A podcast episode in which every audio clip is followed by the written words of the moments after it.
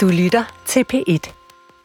Polen vil genvinde sin plads som en leder i EU, sagde Polens nye premierminister Donald Tusk, da han tirsdag vandt en tillidsafstemning i det polske parlament Sejmen. Efter otte års autoritært styre siger Tusk, at hans regering vil støtte Ukraine, bakke op om NATO og USA. Det er nu i verden ifølge Gram.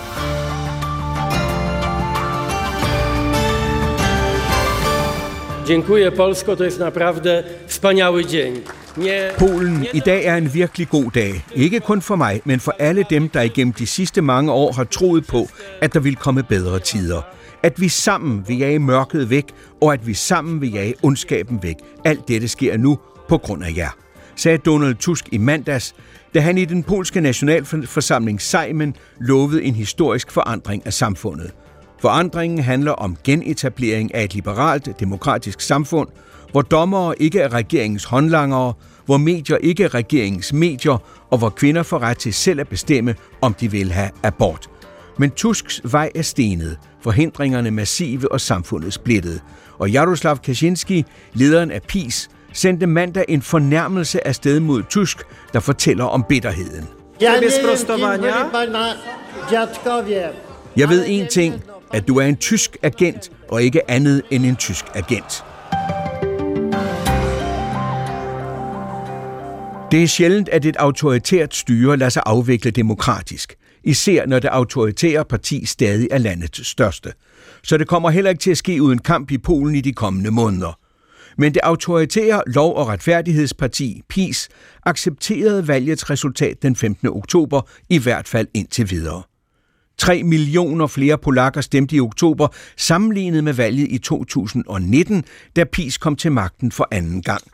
Men selvom 3 millioner flere vælgere stemte i oktober, fik PiS 400.000 færre stemmer ved valget i oktober i år, og PiS erkendte nederlaget.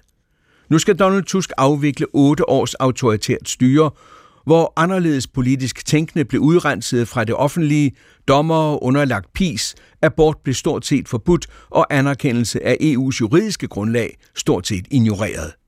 Men hvordan gør man det demokratisk, når man skal vurdere, hvem der skal fyres fra det regime, der lige har tabt? Det er helt afgørende for Polens fremtidige forhold til EU og for EU's retslige grundlag. Det er nu i verden ifølge Gram. Mit navn er Steffen Gram. Przez ostatnich 8 lat. Der er sket så mange foruroligende ting i de sidste otte år, at det ikke overrasker mig, at der er så stor begejstring over, at det er slut. Denne udbredte glæde viser, at vi er på vej i en retning, der virkelig bliver fantastisk, sagde Justina Lemanska i den biograf i Warszawa, hvor hundreder mandag fulgte transmissionen af den dag i Sejmen, hvor den afgående premierminister Morawiecki fra Lov- og Retfærdighedspartiet led nederlag. Turguiden Karol Brozovski sagde, vi kan endelig se, at vi kan gøre noget, og det er den sidste dag under Morawieskis styre. Vi kan endelig mærke den drivkraft, der er.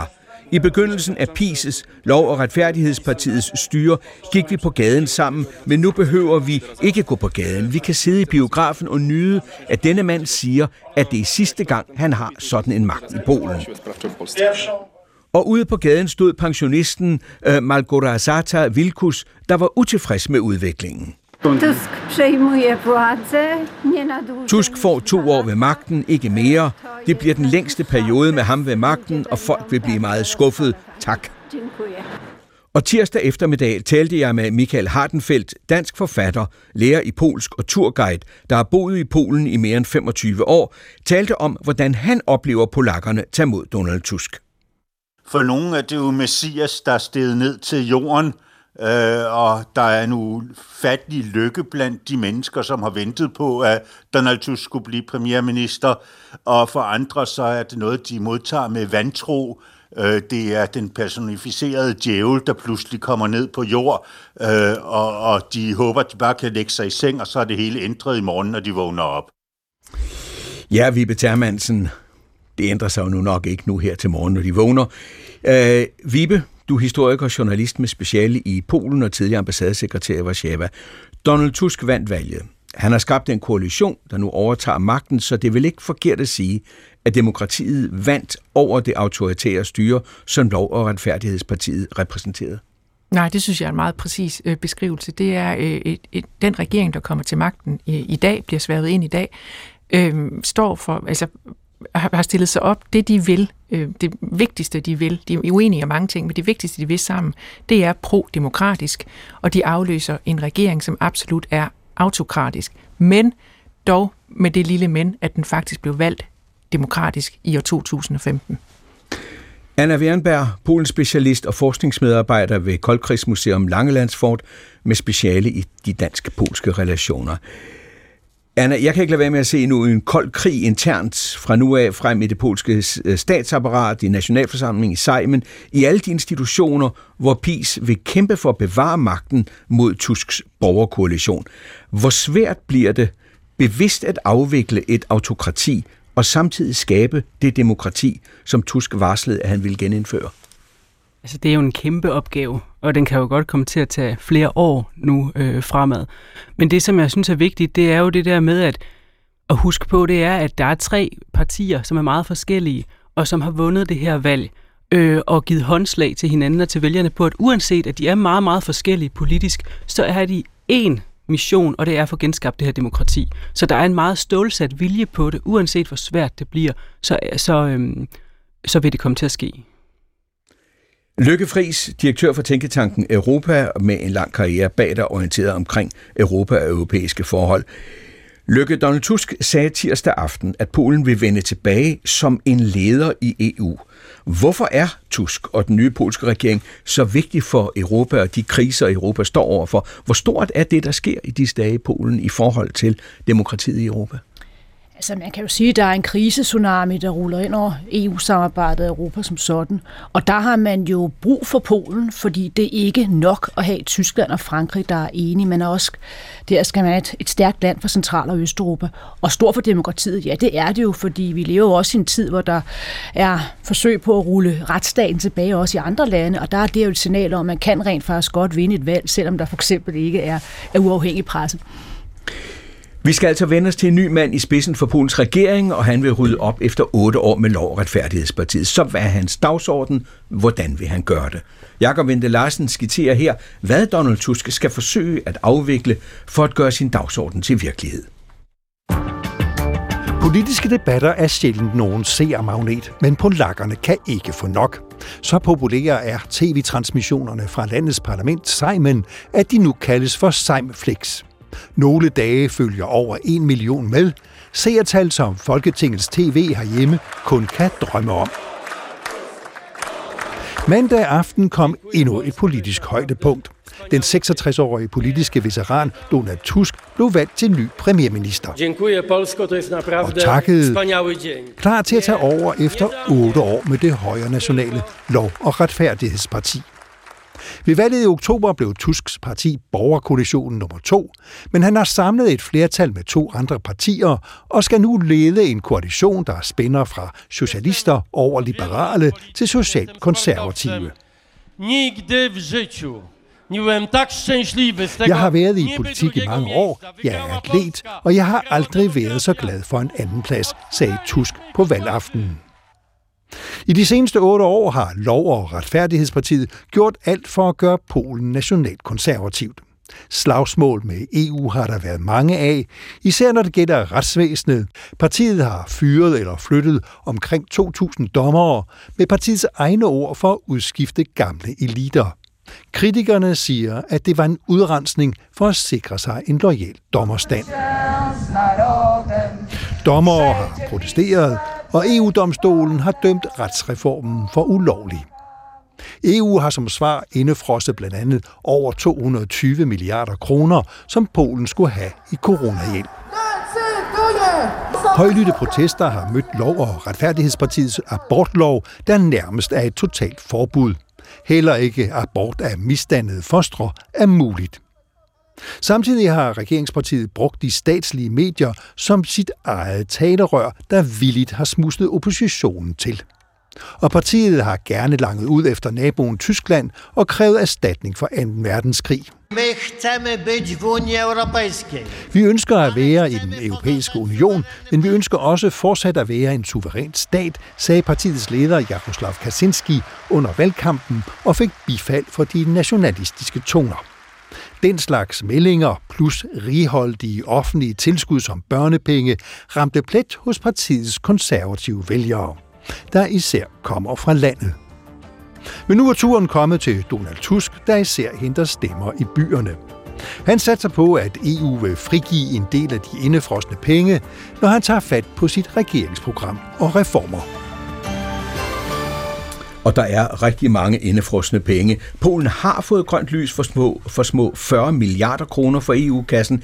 Det er en del af EU's coronahjælp der skal bruges til grøn omstilling. Men den øvrige del af coronahjælp med udviklingsstøtten til Polen er altså stadig blokeret, og der er tale om rigtig, rigtig mange penge. Donald Tusk er tilbage som Pols premierminister. Forventningerne i som uden for Polen er, som vi allerede har fået et indtryk af, jo enorme, men er de realistiske? Lad os tage et bestik af tre ting. Hvem og hvordan er Tusk? Hvad står hans koalition for? Og kan den enes?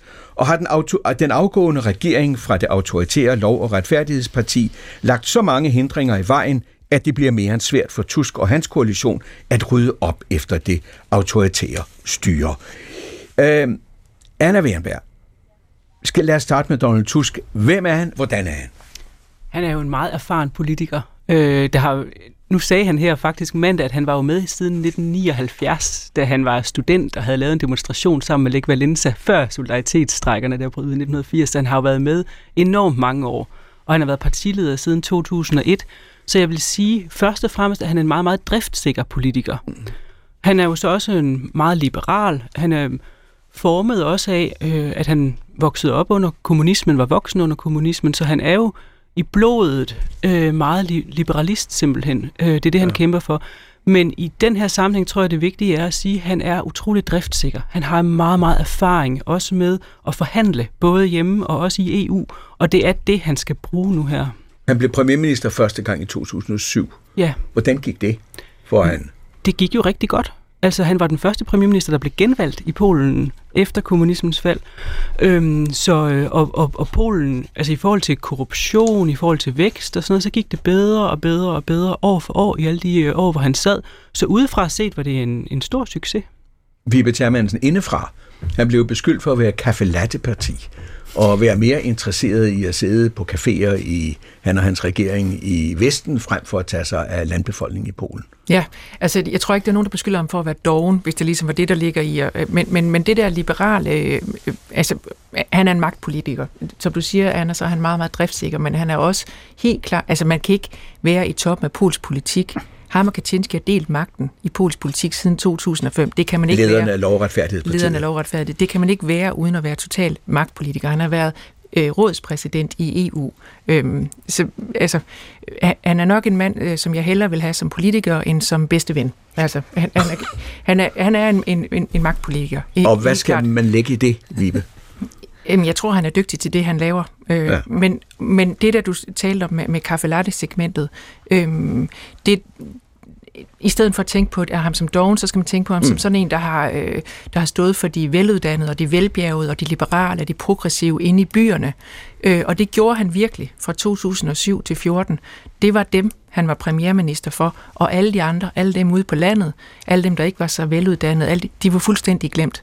Ja. Det tror jeg, og, og dem så lov og retfærdighed. Det var genialt, at de så dem, og der er jo det er jo 50 procent af menneskerne i, i Polen, der bor derude. Det er mange stemmer.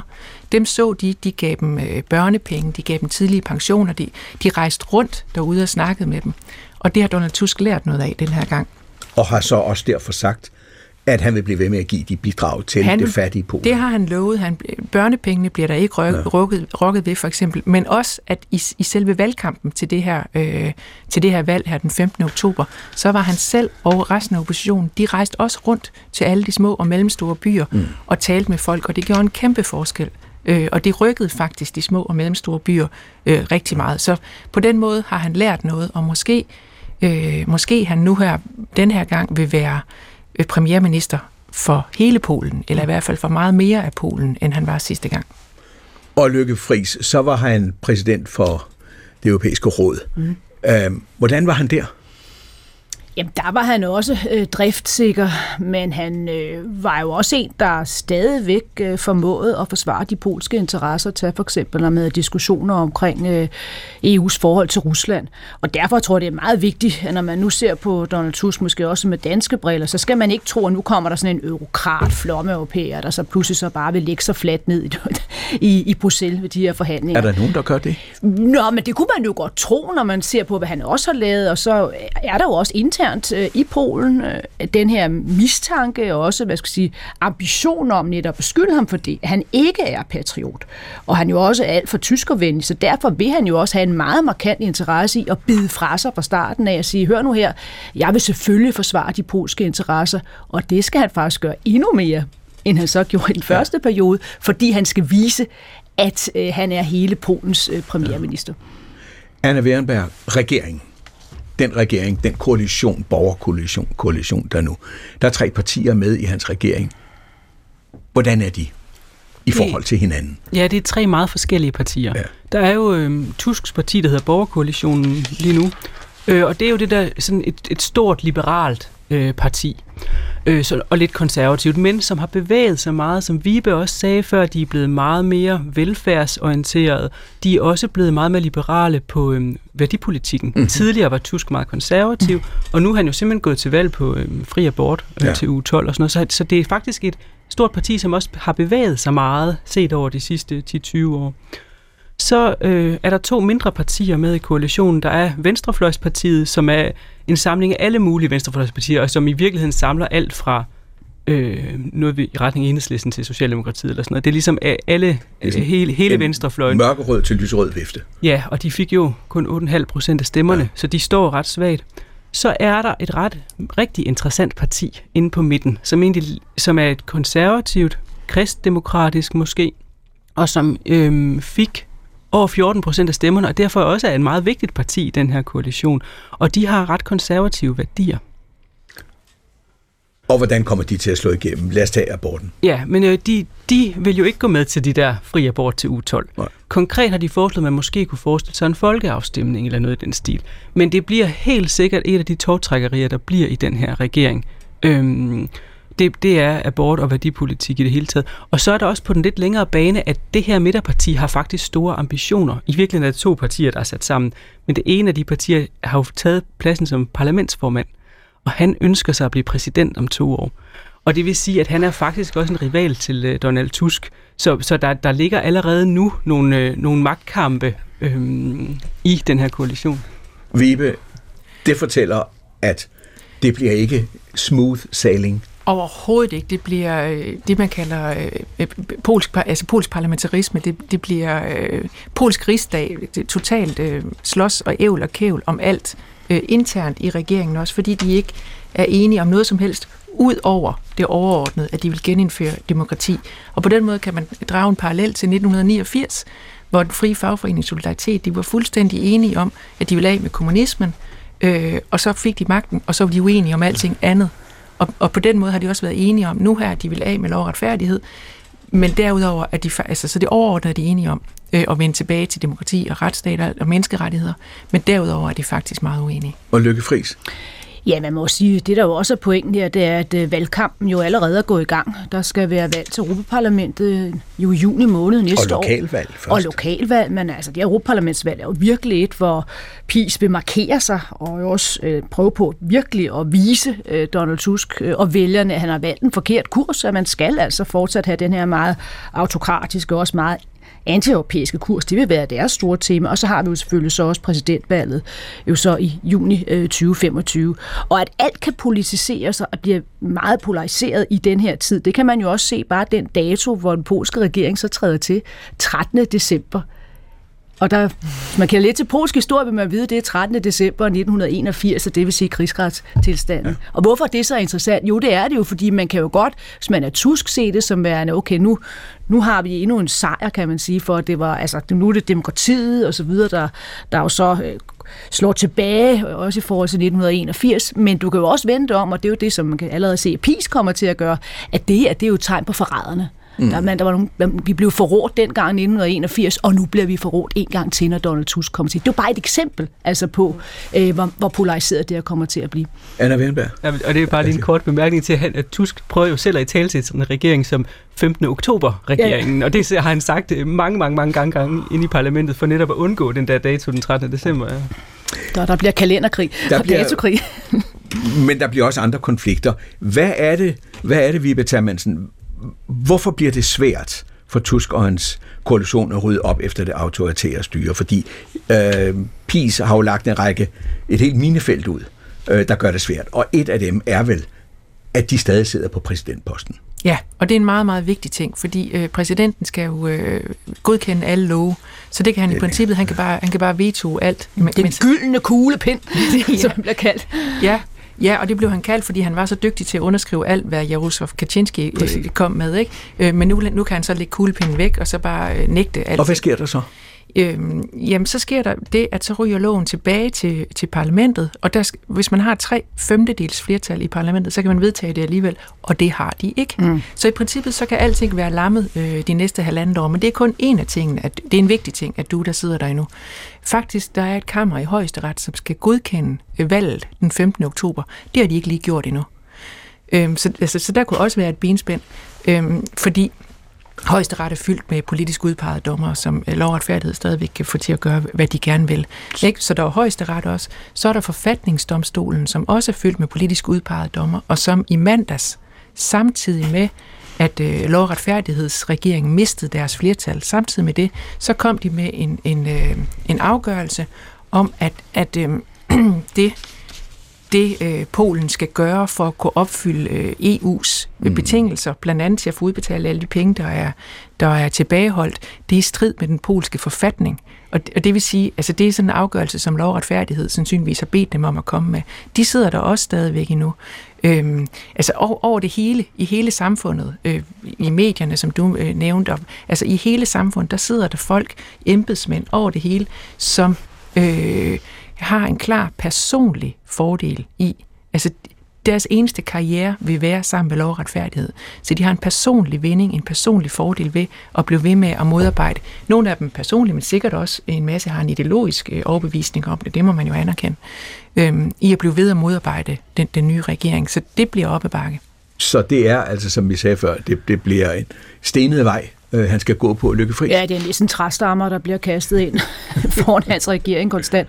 Og der er jo også den, når man ser på love, der er blevet ændret, så var der også den her med, at man så har mulighed for, som præsident, polske præsident, så også pludselig at deltage i topmøderne. Så derfor har de jo også haft en diskussion, hvem skal egentlig deltage, når ja. de her topmøder. Så det, så det er igen endnu en træstamme, som man skal være i stand til så at springe over. Men der står også, at de kan jo virkelig godt deltage begge to. Det kan de også. Det har man jo også haft før nogle episoder, hvor de kom med to forskellige fly. Det var ikke, det var ikke så klimavenligt. Og sagt hver sin ting. og sagt hver sin ting. Ja, ja, men det er jo igen det der med at sige, at det bliver godt nok lidt af en kamp øh, for Donald Tusk. Og det er ikke den samme Donald Tusk nu, som det var så øh, for de otte år siden.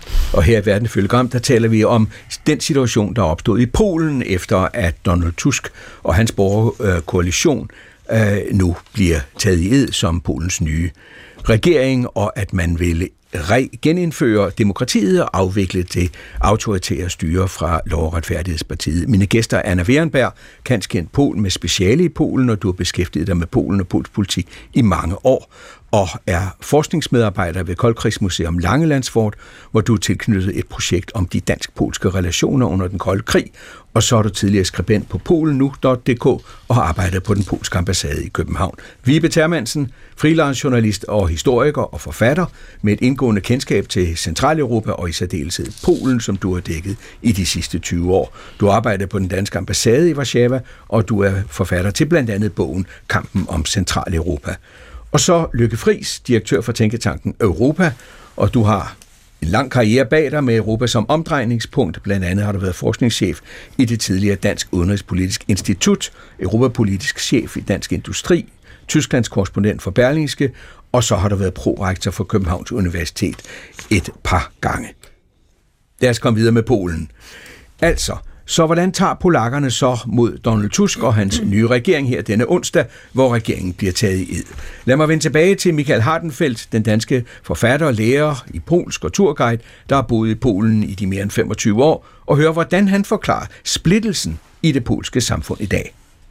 Den er jo næsten sådan, at man kan ikke rigtig fatte, at der er nogen fra den anden side. Altså folk kender ikke folk fra det modsatte hold. Øh, de anser dem for dumme, de anser dem for folk, der ikke kan forstå, hvad det hele drejer sig om. Øh, og hvis folk fra forskellige grupper mødes, jamen, så er det jo lige ved, at de kommer op og slås. Familier bliver splittet. Det er en meget, meget øh, voldsom splittelse i det polske samfund, og det bliver jo altså regeringens største opgave at prøve at øh, forene folk, så de ikke går rundt og hader hinanden. Hvad har skabt den splittelse, at den er så voldsom? Jamen altså, det blev skabt i forbindelse med flystyrtet i 2000 og og, og 10 eller 12. Øh, og, og, og der er det jo så blevet brugt politisk siden da, men splittelsen, den er jo meget gammel, altså den bunder i øh, en mere traditionel holdning til tingene. Det, nogen kalder det en østvendt holdning, og en internationalistisk vestvendt holdning. Og der er dybe øh, en dyb splittelse i det polske samfund, som går meget, meget langt tilbage. Ja, vi Vibe Mansen, hvis vi tager afsæt i det, Michael Hardenfeldt nu her fortæller, så hvis man altså er polak i det sydøstlige Polen og, øh, Polen og har nyt godt af de sociale ydelser, man har fået de sidste otte år under lov- og retfærdighedspartiet, og flere penge til børne, øh, øh børnefamilier, hvordan ser man så på regeringen der nu? Øh, Øh, altså, jeg, jeg tror, Michael Hardenfeldt har fuldstændig ret i det, han siger omkring splittelsen, men jeg, jeg tror også, at, at den skil, øh, skyldes helt klart, som Michael også siger, øh, altså, at der findes den splittelse i den polske befolkning, ja. men den er blevet opildnet helt vildt i medierne. Så, så når man får styr på det, når den nye regering får styr på statsmedierne, så de ikke øh, hver dag altså mange, mange timer på mange, mange kanaler hver eneste dag, hvis by havde ud. Øh, for eksempel om Donald Tusk, at han er en tysk agent, mm. øh, og vi billeder af ham i SS-uniform og sådan noget. Mm. Altså, så tror jeg, jamen det er rigtigt. Ja, ja. Altså, det, det sker. Eller billeder af ham ved siden af Adolf Hitler og Josef Stalin, bare ligesom man kan se, hvor slem han egentlig er. Og det er slemt i Polen. Det kan godt være, det er slemt i Danmark, men det er men rigtig slemt. Det er virkelig slemt i Polen. I Polen. Det, det er jo millioner af mennesker, der blev dræbt af ja. de her to herrer øh, for ikke særlig længe siden, altså mm. i bedsteforældrenes tid. Ikke? Ja. Øh, så, så det er virkelig, virkelig slemt. Når man holder op med det, så tror jeg også, at der er nogle ting, der vil ændre sig. Når, når øh, landbefolkningen opdager, at, at de her sociale ydelser bliver ved, Altså børnepenge, det er 800 swati nu, og nu er gennemsnitslønnen op på 7.500 swati. Så, det er så 800 swati, det er mange, mange, ja. mange penge. Ikke? Øh, når de opdager, at det bliver ved, når de måske lige frem får besøg af en politiker øh, fra, fra det, det nye regeringskoalition, øh, så tror jeg, at der er nogle ting, der vil ændre sig. Men det tager selvfølgelig øh, noget tid. Men, men det handler om, om man har den samme virkelighed, eller man ikke har. Om man har de samme fakta, eller man ikke har. Og lige nu har polakkerne to forskellige sæt af fakta, fordi de siger, at to forskellige øh, tv-kanaler læser forskellige radio og, eller aviser og, ja. og hører radio. Ikke? Så det er, der er jo stadigvæk en privat medieverden ved siden af den statslige, men det er den statslige, der er den store, og det er den, der præger. Det er der. Der er en privat øh, ja, der, der er private, og den private er delt øh, i noget, noget meget, meget højorienteret, som i den grad støtter øh, lov og retfærdighed, og så en, en øh, mere fri øh, liberal, som har været meget, meget kritisk over for, ekstremt kritisk, også i dansk øh, optik, altså helt ekstremt kritisk over for den øh, siddende, eller over for lov- og retfærdighedsregeringen. Men det vil vi opdage nu, også vil være kritisk over for den nye regering, over for Donald Tusk, fordi de tager deres opgave som kritisk presse alvorligt, og ikke føler de på den ene eller den anden side. Det er en amerikansk ejet, ikke? Er det ikke der, vi er? Jo, jo, tv-kanalen er amerikansk ejet, men ja. der er også nogle, nogle store polske mm. aviser og, og radioer, som, som tager den rolle. Ja, Anna Wimberg. Jamen altså, jeg er faktisk meget enig med Vibe i det der med, at det bliver enormt spændende at se, når ikke man har de der public service medier, som spyr had ud, mm. om, om den der splittelse vil, vil dæmpe sig. Altså, og, og det kunne man godt, øh, det kan man virkelig godt håbe på, at den vil.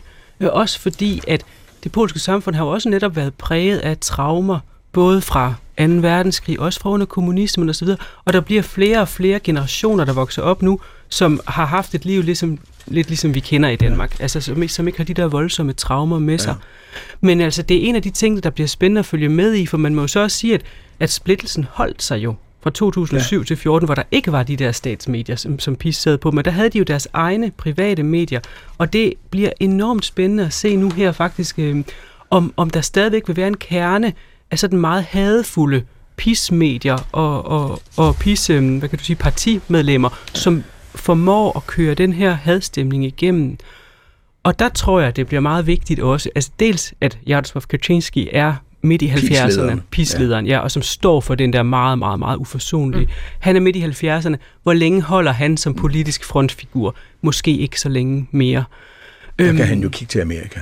Ja, det er alder nu og, om det. Og, og det tror jeg faktisk, vi skal i den her sammenhæng, fordi Amerika, skal det er jo også meget splittet. Ja. Men, der, men det er helt klart, det der lille midterparti, som er med i regeringen nu, de håber at, at stjæle vælgere fra, fra PIS. Ja. Lykke Friis.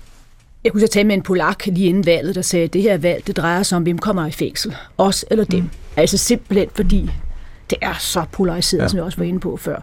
Og det betyder jo også, uanset hvad øh, Donald Tusk regering kommer til at gøre, så vil der jo være de her markante anklager om, at nu er der tale om vendetta, nu der tale om jo så, nu skal der hævnes. Og øh, det vil jo også præge øh, den, den periode, som vi nu går ind i. Men så lad os tage det. Lad os tage hele, altså de vigtigste punkter, øh, som Tusk-regeringen nu kommer til at gøre op med. Og i en EU-sammenhæng, der er det dommerstanden. Der ja. er det hele retsgrundlaget. 2000, der, der er cirka 10.000 dommere i Polen. 2.000 af dem øh, er blevet udnævnt, og det er på relativt højt niveau, helt op højesteret og så videre. Øh, hvad stiller man op med dem, Vibe? Ja, altså øh, Donald Tusk siger sammen med sin nye øh, justitsminister Adam Bodnar, som, øh, som har været meget, meget kompetent og meget, meget respekteret ombudsmand fra 2015 til 2021, de siger, at de har en plan, eller de vil øh, lave en plan med det. De har ikke fortalt, hvad planen nøjagtigt går ud på, så det bliver spændende.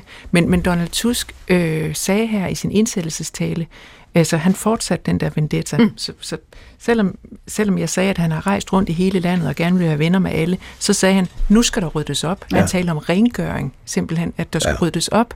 Øh, og alle dem, der har begået forbrydelser, de skulle faktisk øh, dømmes for ja. det. Så, så det er jo ikke sådan øh, forsonligt. Men hvad er en forbrydelse? Ja, det skal jo så også... Øh, det skal er, det, er det... Altså, nej, men lad os tage de her, for det, det er jo det. Lad, lad, lad, Anna? Ja, det er lovovertrædelser. Det er lovovertrædelser, okay. Og, og de har også sagt, at det skal foregå gennem retssystemet. Ja. Altså, det skal foregå fuldstændig gennem retssystemet. Øhm, men de skal samtidig af med de 2.000 dommer. Eller i hvert fald, i hvert fald, øh, prøve dem alle sammen. Og så se, hvem skal man have, og hvem skal man ikke have. Hvordan gør man det demokratisk? Jamen, og det er jo et godt spørgsmål. Der tror jeg, det vi sagde før med, at justitsministeren kommer til at spille en meget, meget vigtig rolle i det her. Og det, at han er blevet valgt, I har taget ham, der har siddet som ombudsmand, og som har stået op mod PIS, som har enorm legitimitet. Den plan, han kommer med nu, den vil han kunne forsvare, og, og øh, altså både mm. i medierne over for offentligheden osv., uanset hvor, hvor, hvor voldsomt eller ikke voldsomt man går til den, så vil han kunne forsvare det. Og øh, der har været, der ligger en masse planer, der ligger en masse, øh, også fra, fra dommerforeningerne dernede, forslag til, hvordan man skal gøre det.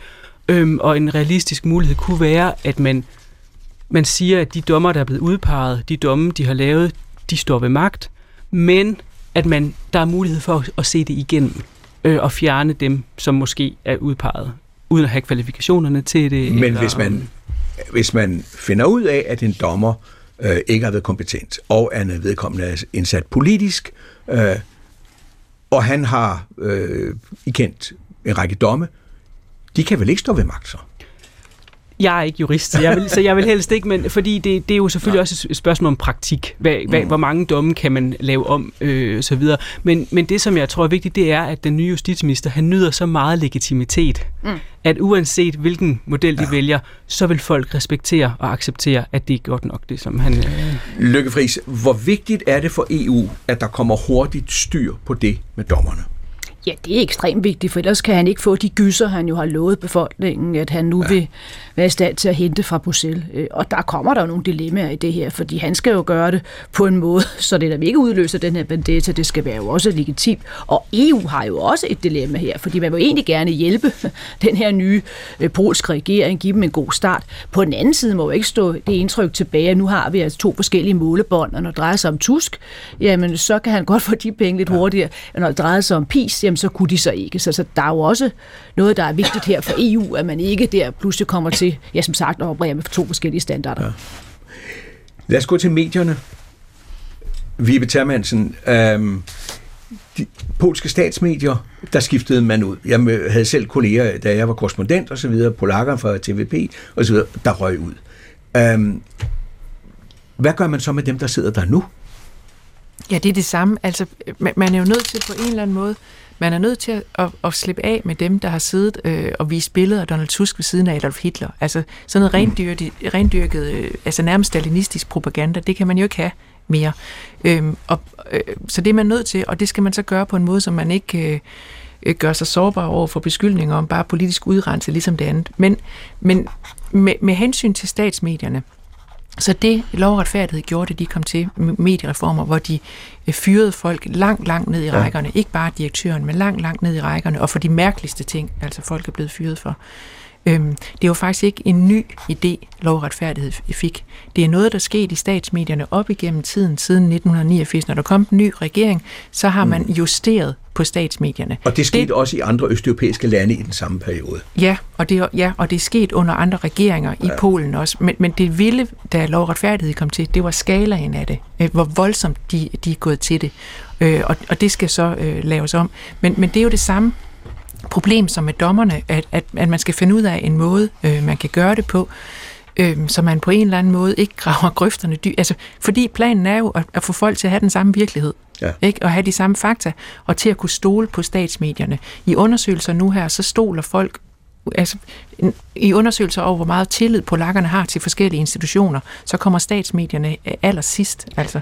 Ja. Anna Wernberg. Ja, jeg, jeg tror, de kommer til at gå mere til den på statsmedierne, end de gør på dommerne. Altså fordi øh, hele dommerstand, der, der er der noget med, at du skal overholde grundloven ja. og sådan noget der. Men på statsmedierne, der har de langt mere mulighed for at have frie hænder til simpelthen at ja. gå til den. Og der er, øh, der er også en erkendelse af nu, at dengang de kom til magten i 2007, hvor PiS jo også havde siddet ved magten i halvandet år, der gik de ikke nok til den. Altså, at der, der, der, der blev der ligesom ved med at være lommer af meget pislojale mennesker mange steder. Ja. Øhm, og nu er der simpelthen en vilje til, at der skal ryddes rigtig meget op.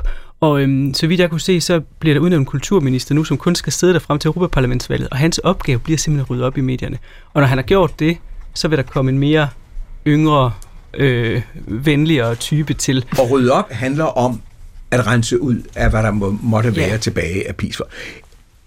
Er det i sådan i de bedste EU-traditioner, Lykke Friis? Det, det kommer Synes man, det er rigtig godt? Ja, det kommer hvordan det kommer til at foregå på. Altså hvis man på en eller anden måde kan, kan vise, at, at, øh, jamen, at dem man så rydder op over for, det er nogen, der har siddet og vist billeder af Stalin og Hitler, så vil man jo opfatte det som, værende, mm. at, at det skal man jo gøre. Men hvis det på en eller anden måde bliver den der vendetta, øh, så vil man jo være bekymret. For så ja. ved man jo også, at det vil kunne sætte sig øh, i det valg, der skal være umiddelbart efter. Altså ja. det Europaparlamentsvalg er jo noget, som alle sidder og tænker på. Måske ikke lige her, men i hvert fald i resten af Europa. Man siger, hvad er det for et Europaparlament, vi får efter øh, juni? Og hvis PiS får et rigtig rigtig, godt valg, kanonvalg for at sige det lige ud, jamen så vil det udfordre jo Tusk i den resterende øh, periode, øh, og så også gøre det vanskeligere for ham så at regere. Så, så derfor holder man da øje med de ting. Altså, at de... Så EU vil komme og sige, rolig, rolig, ikke for voldsomt? Ja, ikke, ikke op, måske ikke over den store mikrofon, men, men det kan man selvfølgelig godt gøre ved udkant af nogle møder. Bag lukkede døre, eller når Olaf Scholz, øh, tyske kansler, mødes med, med Donald Tusk over et glas Weisswein, eller hvad de nu kunne finde på at drikke. Ikke kaffe latte. Ikke kaffe latte. Ikke kaffe latte. Lad os gå videre til et af de andre store ting. I har været inde på det øh, et par gange, nemlig den polske abortlovgivning, som jo virkelig hører til øh, de, grove, øh, de grove lovgivninger. Øh, Vive Termansen, hvordan kan han, kan han få aflivet den på den måde, altså abortlovgivning på den måde, hans regering ser ud? Øh, ja. På det ene af støttepartierne, som I var inde på, er jo konservativt kristent. Ja, Altså, han, han kan gøre noget, men, men det der med at, at rulle abortlovgivningen tilbage, altså det er også sådan en, det er sådan en, en kurv, hvor man kan putte alt muligt forskelligt i, fordi hvad skal det så være i stedet for? Fordi før, altså det var forfatningsdomstolen, der i, i efteråret 2020 afgjorde, at det var i strid med den polske forfatning, den øh, abortlovgivning, man havde, så derfor skulle det altså de facto gøres helt øh, ulovligt. Så nu er der måske 100 eller 200 lovlige aborter i Polen om året, med en befolkning på 38,5 millioner mennesker. Men før det var der også meget, meget, meget få aborter. Der var der måske 1100 aborter om året. Mm. Ikke? Med 38,5 millioner mennesker. I Danmark der har vi en 15-16.000 aborter om året. Ikke? Med en meget, meget mindre befolkning. Så det var også meget, meget restriktivt før. Så om der er stor øh, opbakning i befolkningen til at rulle den her abortlovgivning tilbage, og Morawiecki, den tidligere premierminister, har selv sagt, det var en fejl, vi gjorde det. Øh, og der var uenighed internt i lov og retfærdighed også om det. Det var en gave, de gav til den katolske ja. kirke. Så det, det skal helt klart laves om, men spørgsmålet er, til hvad? Om det skal rulles tilbage til det, det var før 2020, som var meget, meget restriktivt, eller om der skal være, som du sagde, fri abort ind til 12. uge. Øh, og så er der selvfølgelig det der Venstrefløjsparti, der også sidder i, i øh, den nye regeringskoalition, som har nogle helt andre i, i De har allerede i det. fremlagt et lovforslag i parlamentet, og, men det mener jeg også er til uge 12. Fri abort til uge 12, ja. Ja. Der er en hel masse forskellige. Altså, så, så det ikke at have lo- abortlovgivning, som den er nu, det kan der godt være enighed om, men hvad det så skal være i stedet for, det, det bliver også en stor ting. Donald Tusk, ja, Donald Tusk lovede jo faktisk nu her i sit øh, fremlæggelse øh, af sit regeringsgrundlag, at øh, det vil blive bedre for kvinder fra dag 1. Ja, for vil, alle kvinder. For alle kvinder. De vil finde metoder. Og det, man jo skal huske på, det er, at en ting er jo lovgivning, men noget andet er jo også, hvordan den bliver udøvet. Altså, i hvor høj grad sætter man anklager og politifolk og så videre til at efterforske, om man nu øh, kan finde beviser på nogle aborter, der er foretaget det ene eller det andet, eller vil man holde sig lidt mere tilbage? Altså, i Tyskland for eksempel, der er jo også faktisk, kan man jo få op til et års fængsel som kvinde øh, for at få foretaget en abort, men der holder man sig jo meget tilbage i forhold til at, at, at retsforfølge det. Så det handler jo også, en ting er reglerne, en anden ting er også den praksis, man, man udøver, så der er mange, mange ting i det her. Men det må da være problematisk at have en regering, øh, der skal administrere en lovgivning, men det gør man ikke, Ja, ja, hvis helt- det, hvis det bliver sådan, som du siger. Ja, jamen helt sikkert. Og spørgsmålet er jo, selvom man så måske bliver enige i den regering, der er nu, hvad vil præsidenten så gøre? Vil han veto, hvis man får lavet en lov? Så der er jo masser og masser af, af ting i det her, som er problematiske. Vibe? Og, og, så er der, og så er der lægerne, fordi lægerne selv har faktisk ja. ret til nu, øh, selv lovlige aborter, som de skal udføre, det har de ret til at sige nej til af religiøse eller moralske årsager. Øh, så der er mange lag i, i hvordan en lovgiv- hvis man endelig bliver enige om en lovgivning, så er der mange lag i, hvordan den så vil blive udmøntet. Ja. Så det er ikke forkert, når vi startede med at sige, at det bliver, øh, han, det er altså øh, med sten i skoene, Tusk skal gå nu. Ja, men nu er han i gang. Men altså nu er er i. Polen i det mindste i gang, ikke? Nu har Ja. de chance for at komme i gang med at rydde op i demokratiet. Det må være den positive Og vi stillede også spørgsmålet om de enorme forventninger, der er til ham, er urealistiske. Er de det? Mm. Altså, Nå, altså, bliver- Ja, med, altså, det er de også på europæisk plan. Fordi Ja. ja. det er jo altså... Jamen, det er netop det, jeg gerne vil over til. Ja, Altså. okay. Lad os Men, tage, men man kan, ja. ja. man kan sige, ja, der er mange store forventninger, men jeg synes, Tusk har været ret god de her dage til ligesom at sige, det vi skal, det er at genoprette demokratiet. Så han er ikke kommet med alle mulige andre løfter. Øhm, og, og han prøver selv ligesom at holde det der forventningspres Ja. ja. nede og være ærlig omkring, det er en koalition af meget forskellige, og, og øhm, vi har givet håndslag på det her dem, demokrati øh, genopretning. Men, men han prøver virkelig at i- ikke at gå ud og love al, alverdens ting. Og LGBT-samfundet i Polen, Ja. ja. øhm, fordi det er jo også, Det er er også en anden vigtigt, vigtig øh, område her. De, de siger selv, at, at Donald Tusk, han, fordi han har været så meget i Bruxelles, så opererer han med to tider, Bruxelles-tid og Polen-tid. Og der er altså ikke en times tidsforskel, der er 500 år. siger de selv. Lykke Friis, øhm, og hvad forventer man så i EU af det, der skal forandres i Polen? Fordi man vil jo gerne i EU, man har jo set frem til, at Tusk kom i regering, man har talt om denne nye øh, Paris, Berlin, Warszawa-akse. Hvordan skal det polske demokrati se ud, når man ser det fra resten af det europæiske?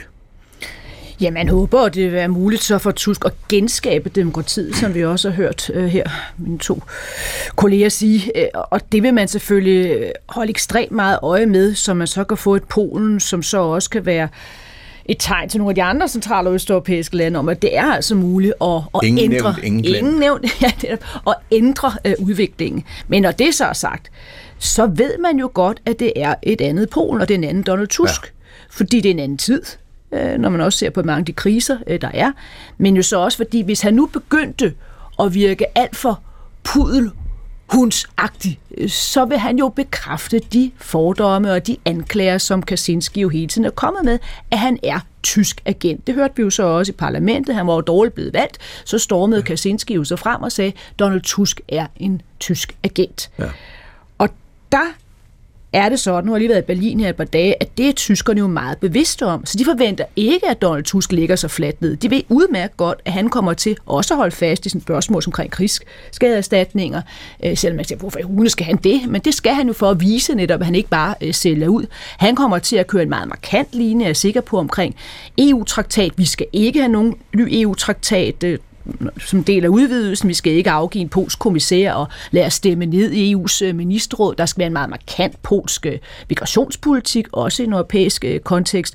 Og sådan kunne jeg sådan set blive ved. Men selvfølgelig er den store forskel, at nu rækker Polen ind over og prøver på at være med til at skabe de her kompromiser.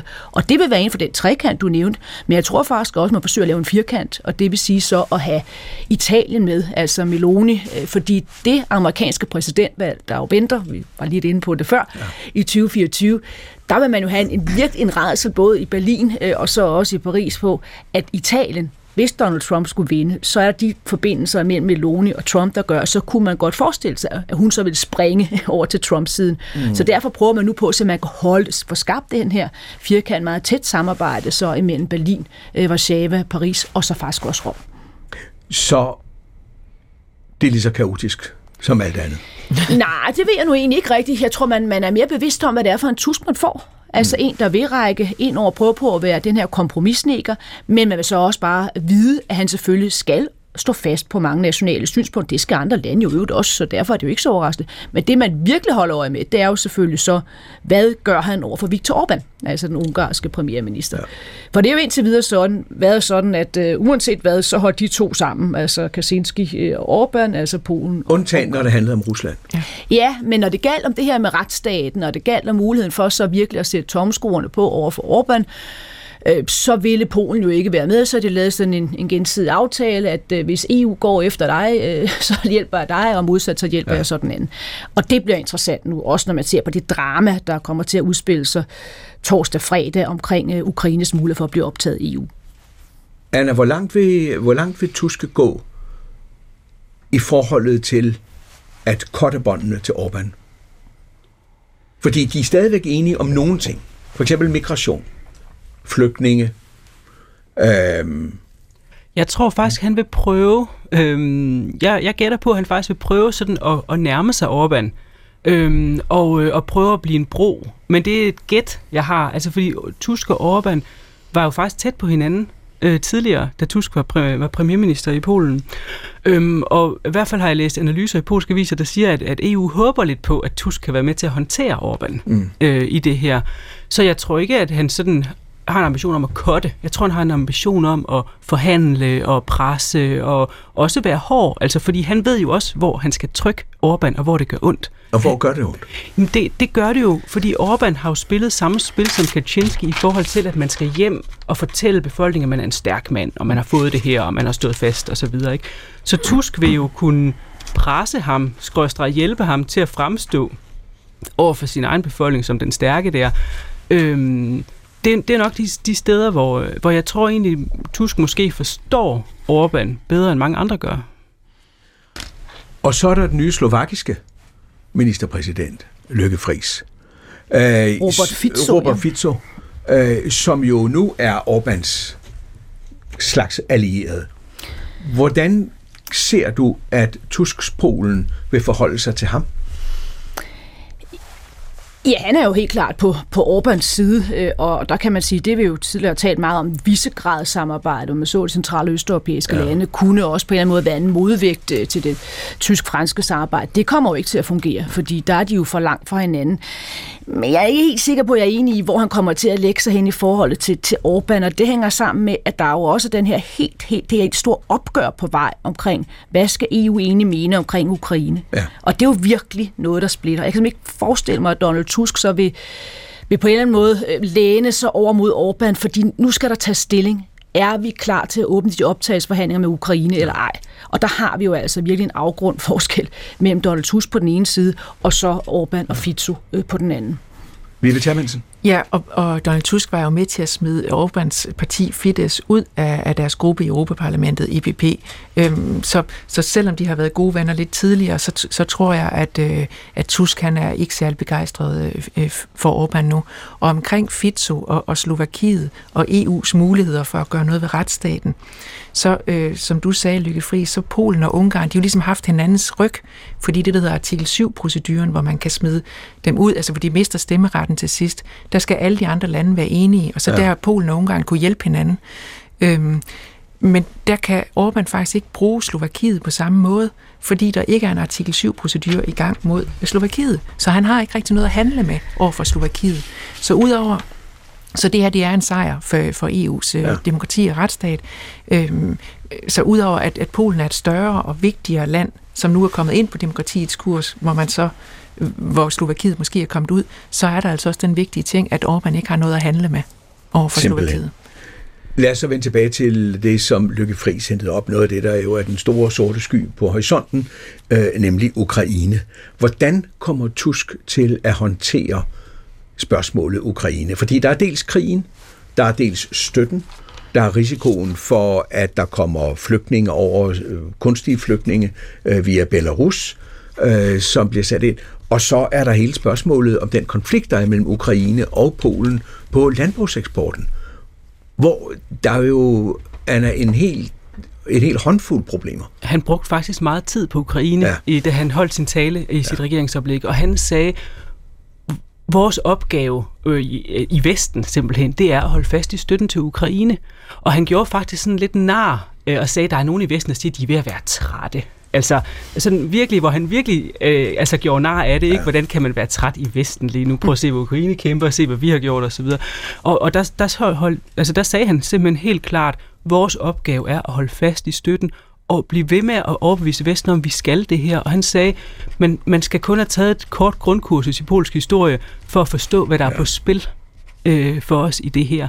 Så han vil holde fast øh, 100% i den her støtte. Og han sagde også, de problemer, der har været med lastbiler på grænsen og ja. og så videre, det er noget, der kan håndteres. Ja.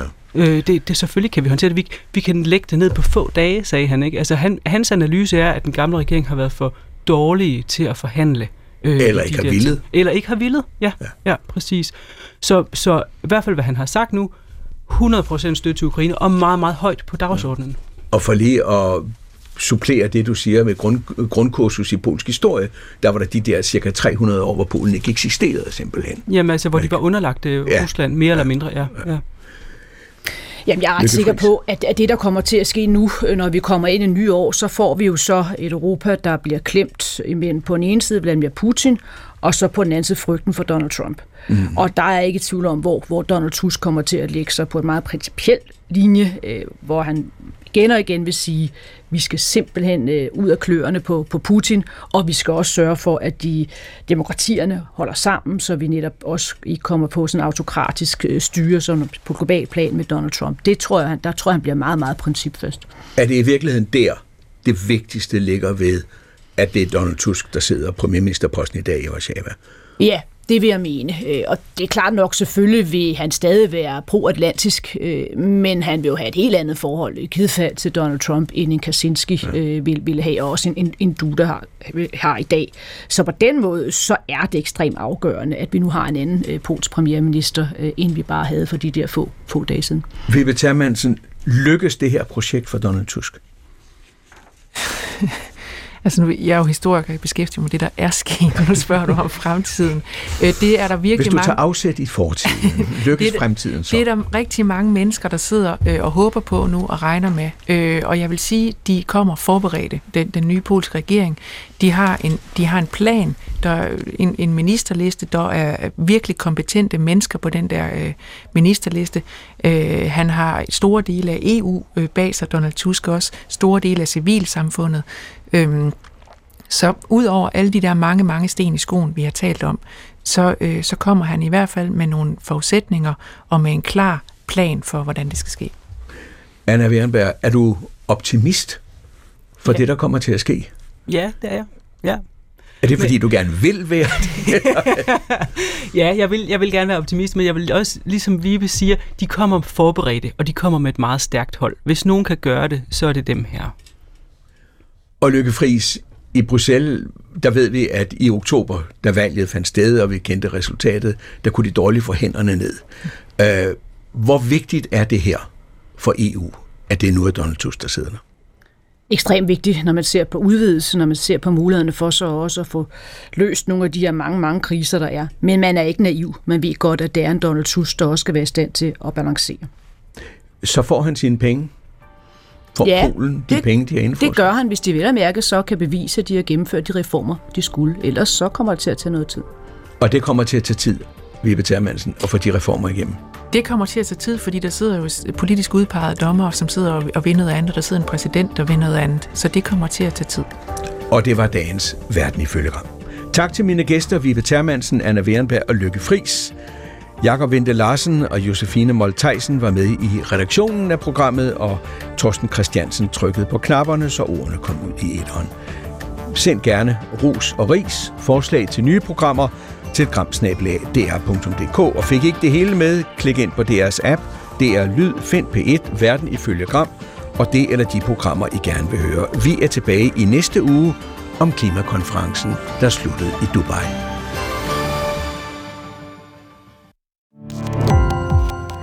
Gå på opdagelse i alle DR's podcast og radioprogrammer. I appen DR Lyd.